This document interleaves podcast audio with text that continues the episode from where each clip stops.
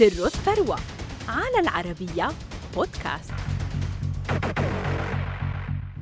طفل يطرق الأبواب ليبيع البذور أحيانا ثم يبيع القرطاسية. هكذا كان في الماضي.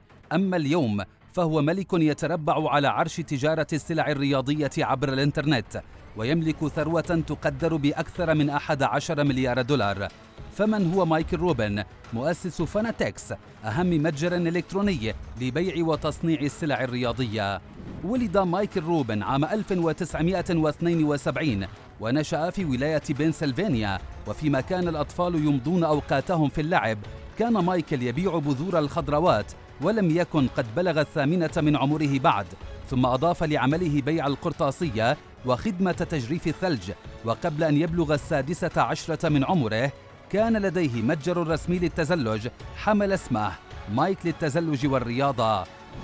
واجه مايكل أزمة مالية مع تذبذب المبيعات بعد موسم تزلج خال من الثلج فاستدان من والده لسداد التزاماته شريطة أن يعود إلى الدراسة لكنه ما لبث أن عقد صفقة أخرى مع مدرسته الثانوية تسمح له بمغادرة المدرسة مبكرا لإدارة مشروع متجر التزلج الناشئ الخاص به الذي نما إلى امتلاك وتشغيل خمسة متاجر للتزلج. بعد المدرسة التحق مايكل بجامعة فيلانوفا لكنه تركها بعد أن حقق مكاسب كبيرة. بصفقة تجارية عابرة من بيع معدات فائضة عن الحاجة وربح 75 ألف دولار وحينها قام ببيع متاجره واستخدام العائدات لتأسيس شركة كي بي آر سبورتس التي سميت باسم الأحرف الأولى من اسم والديه. زادت إيرادات كي بي آر من مليون دولار في 1993 إلى 50 مليون دولار في 1995 وهو العام الذي بلغ فيه روبن 23 عاماً.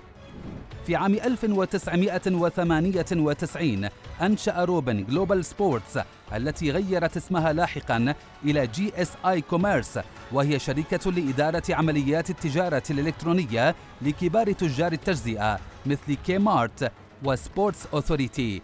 في عام 2011 باع مايكل جي إس آي كوميرس لشركة إي باي مقابل مليارين و400 مليون دولار. واشترى منها كجزء من الصفقة.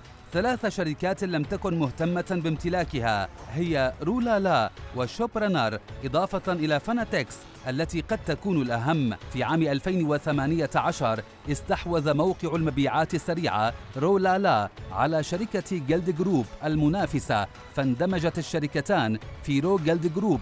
أما فيما يتعلق بشركة شوبرانر فقد باعها مايكل في عام 2020 إلى فيديكس. ليبقى محتفظا بحصص له في فاناتكس ورو جلت جروب وبدلا من المنافسة مع عملاقتي بيع التجزئة أمازون وعلي بابا جعل مايكل فاناتكس متخصصة بحقوق بيع السلع الرياضية. على مدى السنوات العشر التالية وقعت فاناتكس عشرات من اتفاقيات الترخيص مع فرق رياضية محترفة وتجار تجزئة لبيع مجموعة كبيرة ومتنوعة من المعدات الرياضية. وقد بلغت قيمتها السوقية في ديسمبر 2022 31 مليار دولار.